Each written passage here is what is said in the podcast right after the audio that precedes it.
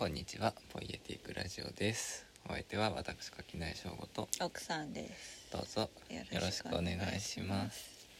最近はねなんか面白くないんだよね。う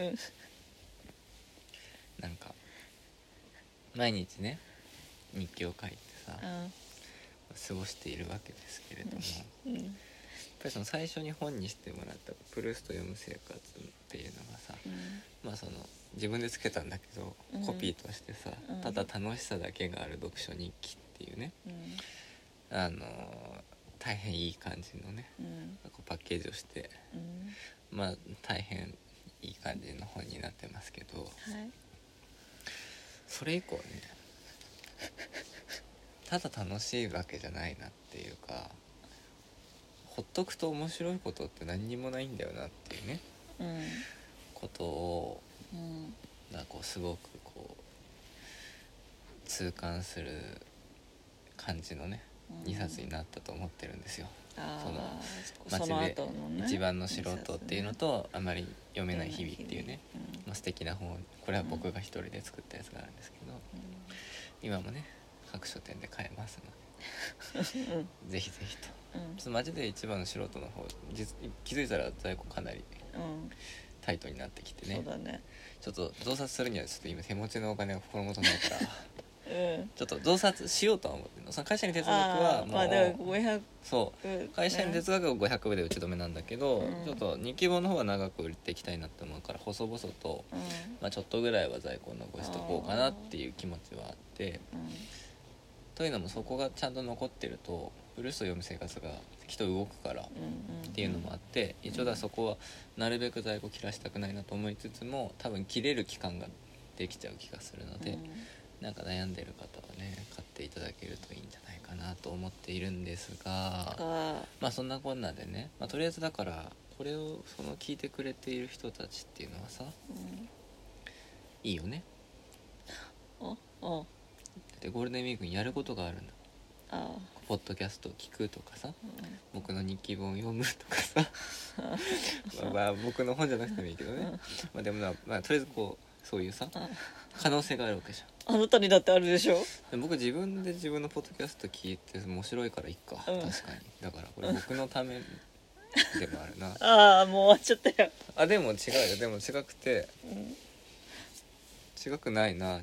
ちょっと今もうほぼ結論だったけどでもとにかくね何が言いたいかというとあのね連休があるわけじゃないですかうん。世にはね。でうん。まあでなんかまあ休み自体はもちろん喜ばしいことなんだけれども、うん。まあ逆に言うと当然のことでもあってねむしろ休んでない方がおかしいんだっていうのが僕のスタンスではあるんですけどそれはちょっと置いといてせっかくのお休みだからなんかしたいなみたいなさ気持ちはさうん。湧いてくるわけじゃん？うん。で何かしたいってなんだろうって思ってさその何かをね、うん。考えていくわけうん。何にも思い浮かばないんだよね。うん。なんかびっくりしちゃって。うん。なんかもっとやりたいことあったはずなのにうん。気づいたらやりたいことがないうん。わけですよ。でなんかまあちょっとね休日だったけれども昨日普通に出社してたんだけども、まあねその職場もそうだしその職場に至るまでのねまちまちもそうなんだけどすごい雨降ったりさ、うん。悪い天気だったわけじゃん、うん。すげえ人いたのね街に、うん。なんか。うん。ただでさえ狭い歩道をさうんみんな傘とかこうかっぴろげてさ。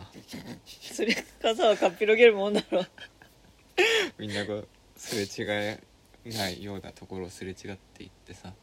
でしかも不慣れなさ田舎者がさ街に出てくるわけじゃないんけどだからさ傘かっぴろげた田舎者がさこうさなんかもたもたしてるとさその後後ろでこうぎゅうぎゅう詰めにさなってさこうなんかみんな「ああもう先に進めない」みたいになったらで信号が赤になっちゃうみたいなさ大変ストレスフルな街だったわけですよ。田舎者って言ったけど多分そういう時にもたもたするのはどちらかというとこう慣れてる東京者でなんかこう周りが見えてないだけなんですけどね、だから田舎者って言ったのは訂正します。はい。田舎者の皆さんすいませんでした。っていうところではい。ちょっとね、まあ、とにかくなんかでびっくりしたわけ。そその人たち何してんだろうなって思ったわけ。何してるか見れば分かんない。歩道歩いてんの。傘をかっぴろげてさでで、まあ、僕はその時仕事だったからさ、うん。この人たちは何が楽しくて歩道を歩いてんだろうなって思ったわうんけうん。歩道歩いてることが楽しいかどうか分かんないけど、うんでも結構みんな楽しそうだったわけよ、うんなんかグループでさ、うんなんか高校生ぐらいの男の子たちがさ、なんかこう「次どこ行こうね」みたいな話をしてたりとかさ、なんかするわけよ。でも何してんだろうって思って実際のところね。うん。でなんかそのこうあなたとねお出かけしたりする時もさたまに途方に暮れるじゃない。うん。なんか一口に遊びに行くっていうけれどもね。何遊びって？そうだね。なる。めっちゃなる。なん。か世の人遊びって何なの？っうんて思ううんんですよ。うん。だからなんかあ遊びたいって気持ちはあるの。うん。なんだけど遊びってなんだっけ？っていうのが。うん。なんかよくよく考えてみるともうなんかよくわかんなくなってるなっていうさ。うん気がしていてね。うんなんか何なんだろうな遊びってっていううんことですよ。うん今僕がねなんかこうよくわかんなくなってしまっているのうんは遊び、遊びうねん。うん。なんか多分あんまりつながんないんだけど、うもんうさ30も過ぎてくるとさ、うん。そう簡単に個人的な革命って起きら起きないなってああうんうん思って。なんかこう悪い遊びをしてこうそれにはまり込んじゃうとかさ、うん。ないなって。うん。なんか一生に一回ぐらいやっとくかって思ってやってもあこんなもんかって終わっちゃうことがの割合が増えてくみたいなさ、そうね。なんかそのチャレンジすることに対するドキドキとか、うんうんうん。緊張感うんうんとかやってやるぞやってやるぞみたいなうんのは割と変わらないけど、うんああなんか気合入ってた割に普通だったなみたいなうん。うんことが増えてくなってそうだね。思って。うん。だからそれはなんか受け手側のそのアンテナの問題なのかというかなんか参照項が増えるとさ、うんうんうん。いやそうなんだよね。こうあそれ知ってるみたいうんうんにうん。なって、なんかそれ知ってるまあ要は経験値なわけじゃん、うん。だから別にそれが一概にこう悪いうん。とは思わないんですよ、うんうんうん、だけどなんかねこう雷に打たれてみたいなみたいなうん気持ちあるじゃないですか、そうだねあるね。何をやったら雷に打たれられるんだろううん。って思って雷に打たれる遊びしたいな。いやそうね。いやでも本当にねそうなの。遊びに行く時って何かしらのそういうやっぱりねいやでもね多分ね別にそういううん。みんなはみんなはって大きく出たけど、うん大きく出たね。普通の日常的なだから晴れか毛で言ったら毛のね、うんうん。遊びに行くはね、そんな激しいものを求めてない。ああそういうこと？うん何をなんかさ求めてるの？なんえなんかなんか毛づくろい？ああでもそれ家でもできんじあのねそうなんかそう既婚者の良くないところだよ。そういうさなんか全部全部お互いでであ賄っちゃうじゃん私たちさ。そうだね。なんかこう、ね。さお父さんでお母さんで親友で、うん。弟でみたいなところあるじゃん、うあるね。うん。ソウルメイトじゃん、うん。俺ら。そうだね。マグダチだからな。ほんとね世界が狭いんだよだからそうなんだよね。うん、それはすごい思う。ん、ううん。なんかもっと多分たくさん知らないなんかなんていうの？また友達の話になっちゃうな。っちゃうな。なんちゃうやっうんぱりこうなんかさそのいやあとあれだよね別に。そのなんか同じさ2人ほとんど2人で世界がうん構成されているうん。生活でもさやっぱ出社なくなるとさ話題なくなるよね。そう話題なくなる。別に出社してたから話題があったとは思ってないんだけどうん。でもなんかそのあなたと歩いてない道端であったこう不快だったり、うんうんうん。楽しかったりしたこうんとうんうん。の話がないじゃん、そうね。もうなんかそもそもずっと焦点距離1 2メートルみたいなさ、うん。生活してるから。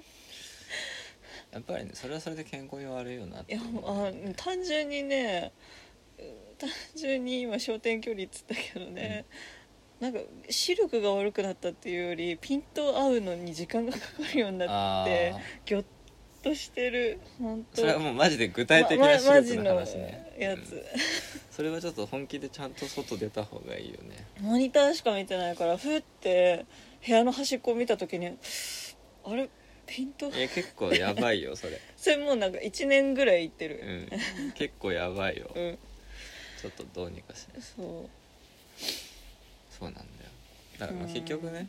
結局結局ねねあの同じ話になっちゃうかもしれないんだけども。サビだから。サビだからね。いやでもねそれ結構でもそれすごい大事なことだと思っていて要するにねうん。自分の力で雷に打たれるのはちょっともう多分難しいんだよ。うん。なぜなでやっぱりだからもう見たことない景色をねその自力で見つけられる見たことない景色は30年まで見つけちゃうんだよ。うん。でこっからはやっぱりなんか他の人に「なんだそれ」っていうのをね教えてもらうみたいなことがないと難しいんじゃないかっていう仮説。だだからインド行ったら雷に打たれるのかなって思う最近。ああそういう感じで人はインドに来たか。らそうそうそうそうそうそうなのかもしれないと思っウィてル・スミスも言ってるしねそうそうそうそうそう。やっぱりインドなんだって、うん。もうでも今のインドにそんなないと思うけどね。そうだからあなんかそのちょっと前にハテブかなんかで、うん、うんあのウユニ塩湖に行った話っていうのああが読んだよ。あ読んだ、うん。なんかなんだろう。私は人生変わらない側の人間だなって思うんだけど、そうなんかね。うん。うんね ねえ。ねうん。まあでもそうあのねなんかねいや最近すごい感じるのはね。うん。うん。いやてかやっぱりそのこう子供の頃っていうのはさものを知らないからさ簡単に雷に打たれるんだよね。もう静電気レベルのさ刺激でさもうガーンと衝撃を受けるみたいなことがさまずありえたわけじゃない。うん。なんかあんまりそういう気持ちを持ったことがない。ああそうか。えなんか僕は例えば音楽がねうん。すごい一番うん。あるんだけれどもさ。なんか今このサブスク時代になってまた音楽聴き始めたけど、うん。やっぱりなんかね TSUTAYA でね10枚1,000円とかのレンタルで旧作を借りまくって、とりあえずいつも5枚ぐらいはもそもそも目当てだった自分の好きなバンドとかの借りて、残り5枚はよくわかんないけどジャケがかっこいいやつを借りてるっていうやり方をしてたの。でもその時に借りたそのねジャケだけで借りた5枚の衝撃ってやっぱりすごいもんがあったんだよ、なんかそれまでずっとだからそのさ j p o p とかねなんかそういうものばっかりというかさある意味歌物ばっかりをこう聞いてきた人間がね。急にそのよくわからないさうん。なんかポップグループとかさうん。なんかこうこれはなんだみたいなうん。ね、なんかこう音じゃんみたいな音楽というより 音じゃんみたいなものを、うん。に出くわした時の衝撃ってやっぱりすごくてさ、うん。その瞬間までそれをが CD になるっていう発想がないわけ、うん。そういうものが。だからなんかこれまで聞いてきた。お行儀のいいものとなんか全然違うものがあった。でなんか割とそういうの好きかもっていうところで、なんかこう文字通り世界が広がるみたいなさ体験があるうんうん。わけですよ、うん。だから初めてアンビエントとかを聞いた時にさ、え何このまだ「チルい」という言葉も知らないなんかさうん「えなんだこれ」みたいなさ。変わんないずっと変わんないみたいな。みたいな、うん。もうサビがないどころじゃないやつだというかさなんかそういうのとかね。うん。で毎回こうわーってなるみたいなのがさうん。あった。うん。わけですよ。うん。特にだから今もうさサブスクで気になったらポンポンポンポン聴けるわけじゃん。で聞くとだから毎回全部なんとなくどっか懐かしい気持ちになっちゃってさ、うん。こんなの聞いたことだその本当のにもうこんなの聞いたことないみたいなのっていうのが、まあもうないわけだよね、うん。でいやもうでこうやってないわけだよねっていうのは僕の解像度が低いからっていうのもあるんだよ、うん。要するにそのこう、その細かいところの差異がうん。まではちょっとわからないみたいなうん。意味でもあるから、うん。まあなんかまた真面目に引き込んでいくとうん。どっかのタイミングでまた驚けたりするのかもしれないけどうん。とりあえず今はそういう状況なんだよね。っていうのですごいなんかさっきのさあなたの雷に打たれなくなった話うん。で僕が思い出したのは最近の音楽だなってう思った、ん。うん。なんかわかんない。ハードル高くしすぎなのかもしれない。うん。でなんかやっぱりこう革命って言ったけど、うん革命っていうのは何かというとそれその出来事以前と以降では同じ考え方ができなくなるっていうそうだね。一応定義がうん。あるうん。わけでうん。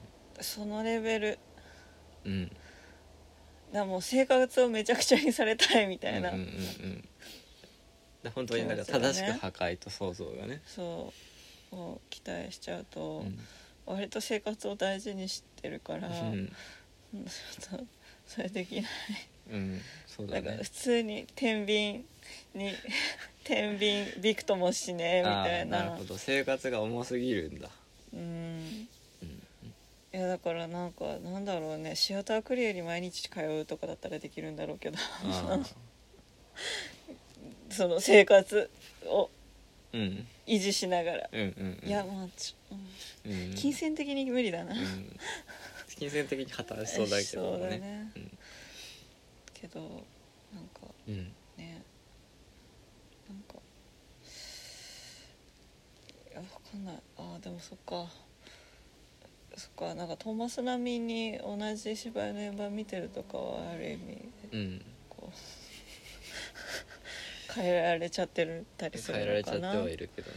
いやでもだからその生活の比重がうん大人になるとどうしても高くなっちゃうっていうのは確かにすごい一個のポイントだよね。そのなんだろうやっぱりさ子供のいやそうか？うん。だって大人にとって自分の生活の決定権は自分にあるじゃん。子供には全くないじゃん。いやだからこそだからこそそのうん。そもそも決定権がうん。ないっていうことは、うん。そこはそもそも自分でどうにかできるところじゃないから考慮に入らないじゃん、うーん。だからその自分にコントロールできる範囲を盗み取ってったりとか、うん。こっそり拡大外に拡大してったりとかだ悪い遊びを覚えるとかそういうことなわけじゃん、うん。みたいなところでなんか開拓していくわけだよね自分の可能性っていうの。もともと全然ないところからちょっとでも広げていくっていうところにうん。でもそれは可能性の開拓っていうさうん。ものがあるわけじゃん。だけど大人になってくるとさ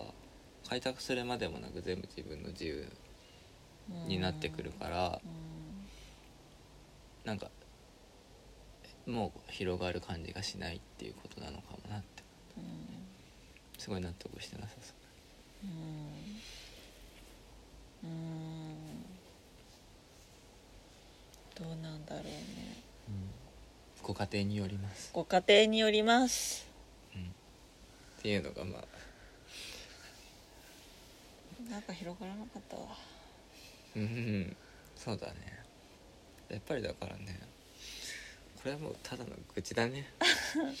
なんかど遊びってなんだっけっていうことだね。うん。いやでもそうなんだよね。別に高校生とかの頃の遊びってさ大したことしてないんだよね。高校生。カラオケかボーリングでしょ？うん。そうかかな。いやわかんないけどなんか高校生の時友達と遊んだ記憶があんまりない、ああなるほど。うん、じゃあ中学生でもいいよ。中学生はもっとない。うんで小学生はもっとだもんね。ない。うん。あでも小学生の時はてかずずっと変わんないのかな。友達の家でゲームやってるか彼氏の家でゲームやってた。ああだからやっぱりずっとゲームなんだね。うん。もう小学校の時は水風船とかをめっちゃ高く放り投げてえこう地面に爆発させてた。うちさ実家の前が公園じゃん。そうだね。うっさい、そうそう僕は塞がられてうん、たあとあのなんだっけ。あのさトカゲじゃない方。カナヘビ？カナヘビ。うん、カナヘビ捕まえてうん。カナヘビ嫌いな友達の背中に入れたりして最低だな。最低だな。うんそういえばそんなこともあったなう。ん小学校の低学年ぐらいの時は友達の家でお人形でなんか昼ドラ的なうん、うん。お話を作って。る、うん、楽しいね。なんでどうしても昼ドラに昼昼ドラとか見たことないのに、う昼ドラテイストになっちゃうんだろうなって。いね。いうね。いい友達だね。うんそうなんだよな。いやだからそうなんだよな。いや公園で遊ぶのがいいのかな。公園で遊ぶ？公園で遊んだりなんかお人形で遊んだりするのがいいのかもしれない。できるかな。てか大人になったらなんでできなくなるの？う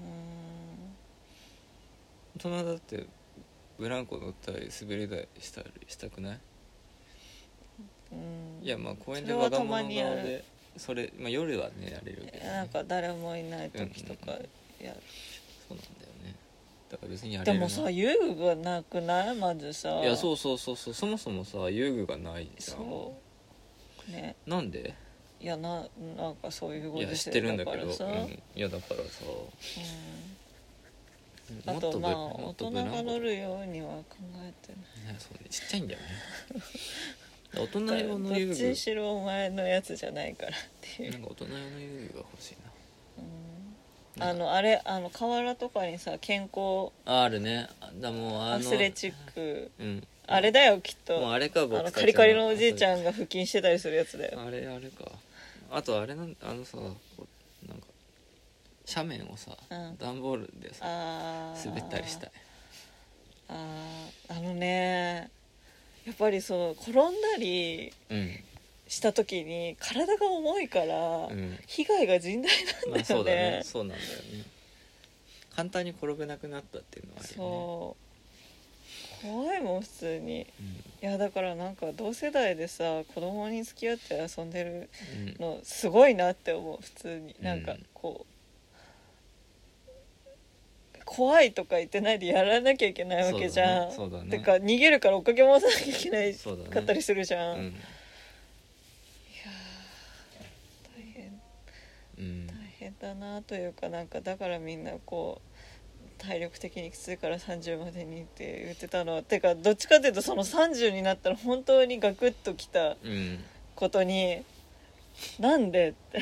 そうなんだよねいやでもねわちょっとねここがねまたね難しいところでさ30になったからガクッときたのかそもそもこの2年間引きこもってるからなのかって衰えてるのかっていうのはさ割とね怪しいと僕は思ってるんだよ。うん。だなんかねすごいねすごいタイミングで30になっちゃったなって思っててねだから、ねあのねこの家を出られなくあんまり家を出なくなっちゃう時期とねこのねなんとなく節目感のあるさ、年齢うん。のなんかまたぎがあったみたいなのがね、うんうんうん。非常に相性が良くないなそうだかららそのみんな自分より年上の友達がみんなこう30を超えるとうんうん。もう何でもできるって気持ちになるから楽しいよみたいなこと言ってたじゃん、うん30とか関係なく何もできないじゃんっていういや本当にね。感じになっちゃったから。そうそう。いやでもねまあこれは別にその僕らがたまたま30だからさうん。こう思うだけでさ、うん。別にだからそれこそ今社会人1年目の人とかはさうん。同じようなことをきっと思って過ごしてたわけだしさまあ、大学生もそうだし高校生もそうだしさ、まあ、どこだって一緒なんだよね、うん。どこだってなんかこうこの時期を何もできなかったなみたいな気持ちでさうん。きっといるわけだからうんだから別に30だけを特権化するわけじゃないんだけれども自分としていやの主それはみんな観としては30が一番なみんなわけじゃんみんな切実にはあって思ってる。いやそうそうそう思ってると。うん。でやっぱりで今30を迎えた僕らとしては非常にそこにうん。愚兵感があるよね、うん。それはなんか等しく巨大感情だからいやそうそうそうなの、うん。みんなみんな我慢してるから特別じゃないわけじゃないから。あもちろんだよ。そこをうん。特に比較する気はないけれどうも、ん。うんいやっていうさうん。のがあってうん。そういうこともあるよね。うん。でもなんかもうさ多分ずっとこうじゃん。うん。ずっとこうだっていうふうに思わない思わないといけないんだなっていう期間がうん。もうすでに半年以上あるぐらいの感じじゃんだからなんかその状況を理由に諦めることもなんかなんていうの思考停止して諦めて後悔するのもそれも全て自己責任になっちゃうんだなって。う、んそうね。うん、だからそこで諦めずにやってそれも自己責任っていうのもあるし。だからそのこういう状況だから控えとこうみたいなうん旅行とうんかをねもうそれはそれでさその機械損失のさ、こうでメリットをさ自分で引き受けるっていう意味で自己責任を取ってるわけじゃない、でそこでこういう状況だけどもう今しかこの先じゃあ行けるようになるのかっつったらならないかもしれないしいつ死んじゃうか分かんないから行っとこうって言ってそのそれ自体を非難されたりその先で何かこうなんていうの言わんこっちゃないみたいなことになるかのねデメリットを引き受けるのも自己責任なわけじゃない。うんだからなんかこうもうもうこういう状況だから無理じゃんで全てを放棄し続ける段階じゃないんだろうなってまあそれはその通りだと思う、うん。てかそれはずっとそうじゃない？うん。てかもうなんかすもうもう諦めがついたじゃないけど。うん。いやだだからなんだろうな。その自己責任の話はさうん。別にもうずっとそうなわけじゃん、まあねこの国はさそれはね。このファッキン国家はそ大きい話にしたらそうよ。うん、いやだからいやだからそもそもそこの状況自体としてそもそも全ての判断をうん。個々人に押し付けてるふりしながらなんか大体こう選択の余地を狭めていくっていうことに関してはう、もうそのこの状況になる前からん。ずっとそうなわけじゃない？うん。だから自己責任問題で言うとずっとクソだぞっていうのはどうしてもそのワードが出ると思っちゃう。うん。だけれども、うんあなたが話したかったのはそこではなくうんて、うん。そこまで大きい話してないいやてかただいやだからそのあんまりカジュアルにその言葉あんまり使いたくないっていう。だからその言葉使うんだったら弱くそっていう話をしとかないといけなくなっちゃうから僕としてはね。でまあいいんだけどそこは。でもだからそのなんだろう。これまではどちらかというともうなんかすすご持ってないといけないなっていううん。時期がだったけれどもだんだんもうなんかあもうキリがねえやっていうところにうん。ちょっとこうなってきたよね気分はねっていう話でしょ、うん。でもじじ実態はそうじゃないというか。いやそれが面白いよね。なんかさもうさ正直さ感染者数が200とかだった頃にさ、うん。もうヒステリックにこう、うんあの都庁を緊急事態とかしたりさ染め上げたりね。都庁とか橋とかをね赤くライトアップしたり頑張ってたわけじゃん。うん。なんかもうねこの満単位でうん来てもねなんかもういいんじゃないかみたいな気持ちにみんななっていくっていうのは。そうこう数字の無力さを感じるよね。うんうん。まあ段階が違うからね。うんまあそうね。まあもうすでにワクチンもあるよとかね。そういうのもあるんだけど。うん。まあその経済の停滞の方がうん。より多くの人の首を絞めるうん。っていうところもそうね。あるわけで。うん。ねそうだよね。えだからね。友達の話を先週したのもそうなんだけどさ基本的にだからよ要するに今ちょっとずつもう一回外に出ていこうかっていううん。多分時期なわけじゃない？うん。それはこうなんか割とこううん。広くさうん。全般としてね。うん。広く世に出ていこうっていうのをね大変だよね。うんそうだね。うんうん。だって家の中は快適なんだ。そう？ん。いやその快適っていうのがいい意味かどうかでいうとあまり良くない意味なんだけどううん。だとりあえずだって家にいればさうん。知らないことはないわけじゃん。うん。それは快適という意味じそうね。ゃんで考えることもないわけじゃん。これも本来は快適なって意味なんだよだから家にいればうん。これ以上エントロピーが増大することもなくねこう静かに収束していうん。くわけじゃない、うん。まあそれは人は死に近づいていくと言うんだけれども、そうだね。いやでもだからやっぱりその、快楽主義的？えっ、となんだっけ？あのその人生の回をさうん増やすためには何もしないみあたいなやつあるじゃん。それは快楽主義とはまた別な気がするけどなんだろうね。あるね。あるよね。まあでもだからそういううんことですよ。うん。だからやっぱりだだびそうめ外でのめんどくさいんだよね。いやでも面白いね。その快楽主義って話の時にさ普通にパッと聞いたらさすごいアグレッシブそうじゃん。うん。めちゃめちゃこうなんていうの？省エネなんだよね、うんうんうん。その争いを避けるために何をしないとかそういう方向の話になるうん。から、蓋を開けてみるとうん。あなんかそのそうなんだっけ？そそれは誰の快楽主義え？の話う古代ギリシャとかじゃない？そうか。ちょっと調べてみよう。あ続けて。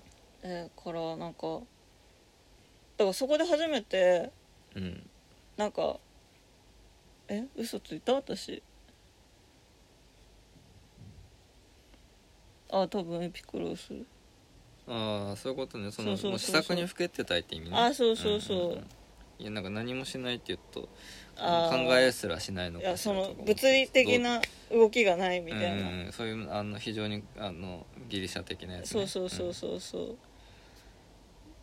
だからなんかいやだからまあ多分頭の中はすごい楽しい、うん、うん。そう自分にしかわからない思考体系を練り上げてて楽しいんだろうけど、うん。あなんかその他人との交流をなんだろう含まない。うん。いやまあだからそう訳語？訳語？訳語？その役どうなの？っていう気がするけあ快楽主ど義っていううあれがね。んうん。うん。なるほど。うん。なんかそこに違和感があるから。うん。楽しいた楽しいことのことじゃないんだもんな、うん、なんかちょっとこれなやめる。うんちょっとなんかね迷子になって、迷子になるえでもなんかとにとりあえずだから、うん。でもまあさやっぱ快適なんだよその家にいるっていうのはさ。その、うんあなたが今話したような快楽主義的な意味で言うとさうん。その試作的な生活をうん。実現できる。静かに暮らしたい。静かに暮らせるわけでしょ、うん。だから嫌いをし大喜びだよ。お喜びだよ。なんだけど、うん。人は静かに暮らしているだけだとつまんなくなる。ねそう。そうだからつまんないじゃん。っうんそう。て思ってそそっちなんだってなったっていうだけが言いたかった。うん。いやでもねだからつまんなくなるんだよ。だからうんどうしたもんかなって思ってね。うんつまんなくなくなりたいなっていううん、のを最近はずっと考えてもうなんかさこのつまんない生活にさ慣れすぎてさ楽しみなことがあるとめっちゃ具合悪くわかる。おー。これだから楽しみなことにすごい慣れ不慣れになってるしそう。一個の楽しいことのでかさがやばいんだよ。いやあの先週からね、うんあなたはね。エースエーステの春、アクト2が始まってうん。もう私が見に行くのは週明けなのに初日幕が開けただけで感極まっちゃうっていう、なんかすごい追い詰められうんめちゃ追い詰められてるよね。てうんそう。なんかすごい調子悪かったもんね。うん。すごい調子悪かった。なんか人事効果の直後にうん。初日の幕が開けて、うん。で週明けたら自分が見に行く回で、もうその3連チャンをうん乗り切ってやっとちょっと今落ち着いてきた、そう。いやすごかった。なんかね本当にすごかった。うん。なんかなんだろう。だそれこそさあなたも自分でも言ってたけどさなんかなんだろう。こう生理のサイクルからするとあまりにも早すぎるんだけどうん。なんかあめちゃくちゃ PMS っぽいうん。こう調子の悪さちょ脳で汁の調合が。そう。いやだからすごいだから何かしらのそのこうん。う本当にだから脳汁のうん。異常をきたしてる感じがして、出た。なんか結構ねうん。心配だったしうん。なんかあなんか本気でそろそろそういうこうなんか心療内科的なこううん方面で追い詰められてきたのかもってうんすごいこうんうなんかヘドロのような目で布団から起き上がれないあなたを見てて結構本気で心配になったもんね。それ結構前だよ。いやでもだからそれからずっとじゃん、ずまあそうずっとなんかねだからなんか一回すごい落ちて、うん。で今こうヘドロからやり直して、でまた情緒をゼロから発達させてる途中だから、なんか一個一個の情緒一個一個が大きうん。く てちょっとヘドロに戻りかけてるみたいなね。そうそう。いやだから、ね、大変。うん、うん、この間は反抗期もやったしね。てうん。だからねやっぱり家にいるとさ、うん相手のさ、うん。ヘドロっぷりとかさにさ、うんうん影響を受けないわけがないじゃん。あ本当。だからあなたが鬱っぽくなってる時僕も鬱っぽくなってるからさ、う支え合って生きていくなんて嘘だよね。んいやうん適度な距離感大事。いやもう2人ともドロドロになって終わっちゃうみたいにうん。なりかねないよって思って。だよ。だからなんか最初の方にさお互いで全てを補ってるみたいなこと言ったけどさ、よくない？いやあのね本当にリスクを分散させるべき。本当本当依存先を増やした方がいい、そう。いやだからやっぱ友達が欲しいよ。うん。いや友達じゃなくてもいいの別に。なんか何かしらその外との交流があったりとか、うん。何かしらその何別でなんかこう突然考えなきゃいけないことが降ってくるとか、うん。そういうことが必要なわけじゃない。うん。で要するにお便りが欲しいんで そう。おおね。ちょっとね 最近この「ポエティックラジオ」にはお便りが。ね久しく久しく来て来ない。てない。まあ来てないっつっても募集のツイートとか全くしてないからそりゃそうだろうっていうところありますけど。確かに。送り先とかわかんないもそうんそうそうねそう。お便りがね。うん。欲しい。お便りが欲しいね。だから今日はそう結論としてはまずお便りが欲しいってことなんじゃないかとあいきなり友達とかっていうよりはねまずお便りからね。匿名で好き勝手言うそうそうそうそう。くれるんでいいから何かこうそう何つかながりを。あるとね。あなんかいるなってなるかあでもあれだ。最近雷に打たれたのあった。らあ何？ドンブラザーズ。あそうなんだよ。そうなんだよ。あのねこんなにねなんかもう何も面白いことがないとか言いながら、うん。虚無の顔して 急なんとなく見始めたね。うん。アバなんだっけ？え？アバタロー戦隊。え？ドンブラザーズか。なんだっけ？多分、そんなそんなそんなそっかうん、そんな枕なんだ。アバタロー戦隊ドンブラザーズだったと思うんだけど。やちょっとあの1日3話が限界だねって言って2日続けてみたら持たれちゃってちょっと今見てないけど、ねだから46話まで見たのか？6話まで見た。うんやっぱりアバタロー戦隊ドンブラザーズ。これはね面白かったね。今もう今日あれじゃない？次の話が来たんじゃない？8話まで来た。8話まで来た。うん。じゃあ78を今度見なんだけどこれは元気になったね。うん。すごい。いつのアニメ見てんだろうってなるよね、うん。なる。いやでもねそう。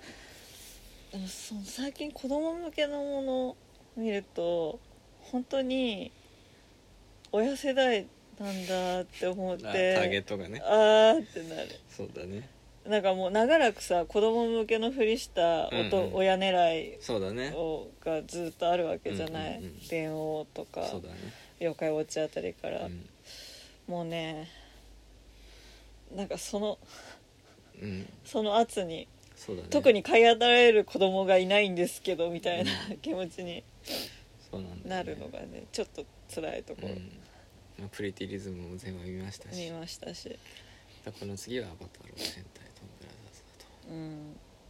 というところで。いうところです、トム・ブラザーズは確かになんか強制的に変な汁出るわ。うん。うん。なんかすごい。そう20年前の「テンテレ」のドラマパートと「ビーストウォーズ」を足して割らないで倍速にしたみたいって私は評したんだけど、うん。したら履修してる人たちがみんな「いいね」くれたかじゃらあそういうことやっぱそうだだよねって思って。るトム・ブラザーズはすごいな面白いな。いやでもやっぱりだからなんかもう本当にね戦隊ものもマーベルみたいになってくんだなって思っうん。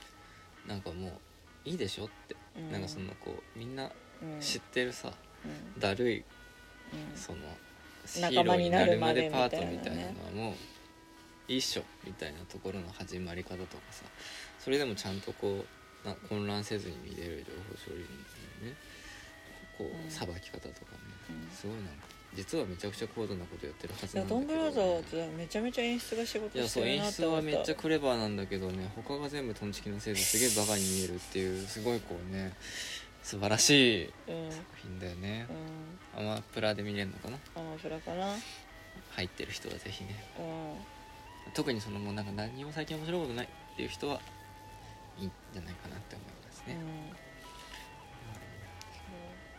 やっぱり僕はやっぱりあれが何がいいって、うん。やっぱりその闇落ちするのがさうん。割とその普通の人たちがさ こう、うん。内なる鬼うん。を呼び覚ましちゃう、うんてかこうそそのかされて鬼になっていくわけじゃん、うん。それがもうさ単純にさそのさこう何かしらのずるい気持ちとかさ利己心とかじゃなくてさ、うん。勤労意欲うん。というか、まあ、勤勉であることに対する倫理観っていうものがうこう暴走してうん。悪者になっちゃうっていうさ、こう作りなわけじゃん。もう最高だよいねやもうロードはクソっていうなんかーすごいよね。今多分半分ぐらい労働はクソっていういやそうそうそう。感じだったいよね。やそう。だからね真面目に働きすぎると鬼になるぞっていうさ、んんん。教育なわけじゃんあれは。だ,、からあれを見て育つ子供の 楽しみ。うん。真面目に働いたら鬼になっちゃうっていうのをやっぱ知ってる。それを知った上でさなんか働くって大事だよねって僕はねこれは非常に僕の偏った見方だけれどうん。も、いいなってでも多分今逆にそれが主流すぎるんじゃないかえっ、と働いたら鬼になるかあでもそれはあるよね。だからその普通に気持ちよく一生懸命働きたい人っていうのもさ、うん。いるわけだし、うん。それはすごい美しいことなわけじゃない、うん。だけどそれをなんか屈託なくなんかこうさあの表明するとさ、うんでそれでそれをこう人にもさ、うん。こうなんか一生懸命やるのうん。いいよって言うと太郎みたいになっちゃうわけじゃん、うん。でっていう意味でもうん。アバタロー戦隊には非常に期待していて、そもそも元が元ロードはクソだっていうのを前提に作った上でうん。だけど太郎はめっちゃ一生懸命働き者でみんなのためにさうん。あのやっちゃいけないことまでやっちゃうわけじゃそうんだね。ただ荷物届ければいいだけなのにさ、うんまあ余計なお世話余計なおでできて世るよをしちゃうみたいな。であれはだでしかもだからあれあれはだからすごいそういうさう闇落ちしない勤勉倫理なわけじゃん。うん。だからそのただ勤勉であればいいだけじゃなくてやっぱりそこで何かしらその疲れだったり理不尽みたいなものまでも見て見ぬふりして一生懸命働きすぎちゃうと鬼になっちゃうけれどもそうじゃない底抜けの元気で勤勉にやる太郎は多分そういうものとは無縁なわけじゃん。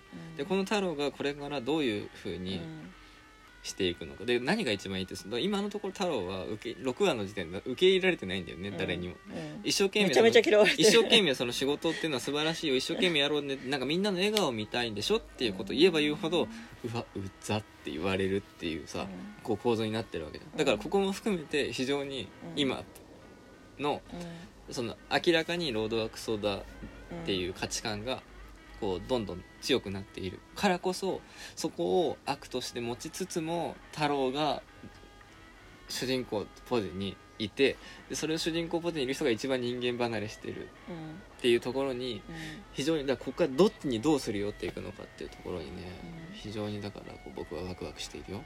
うんじゃあこんなところでいっかうん最後はちょっと希望が持てた感じになったからね。うん最後だけ元気に喋ったいやねだからまあ要は今あんまり面白くないかもしれないけれども、うん。まあ、バタロー戦隊ドンブラザーズがあるぞうん。というのが今日の結論かな。そうだね。だからあなどこ何して遊べばいいんだろうってうん。分かんなくなったら、うん。ブラザーズを見ようと、うん。太郎にも友達いねえじゃねえかそうそうそうそう、うん。太郎にも友達いねえけどなんか太郎楽しそうじゃねえかと、うんでも太郎多分感情ないからね。そうなんだよな太郎な。いや太郎怖いんだよいやうん。なうん。太郎は明らかにうん。ねっていう。そうなんだよ。いやでもやっぱり主人公が一番怖いっていうのがいいよね、うん。あのゴールデンカムイもさもともと杉本ってめちゃくちゃ怖いやつだったから、そうだね。うん。なんかあの誰のことでもためらいなく殺しそうな、うん。てか一番闇深そうなやつが主人公っていうのは、うやっぱりすごい楽しいですよね。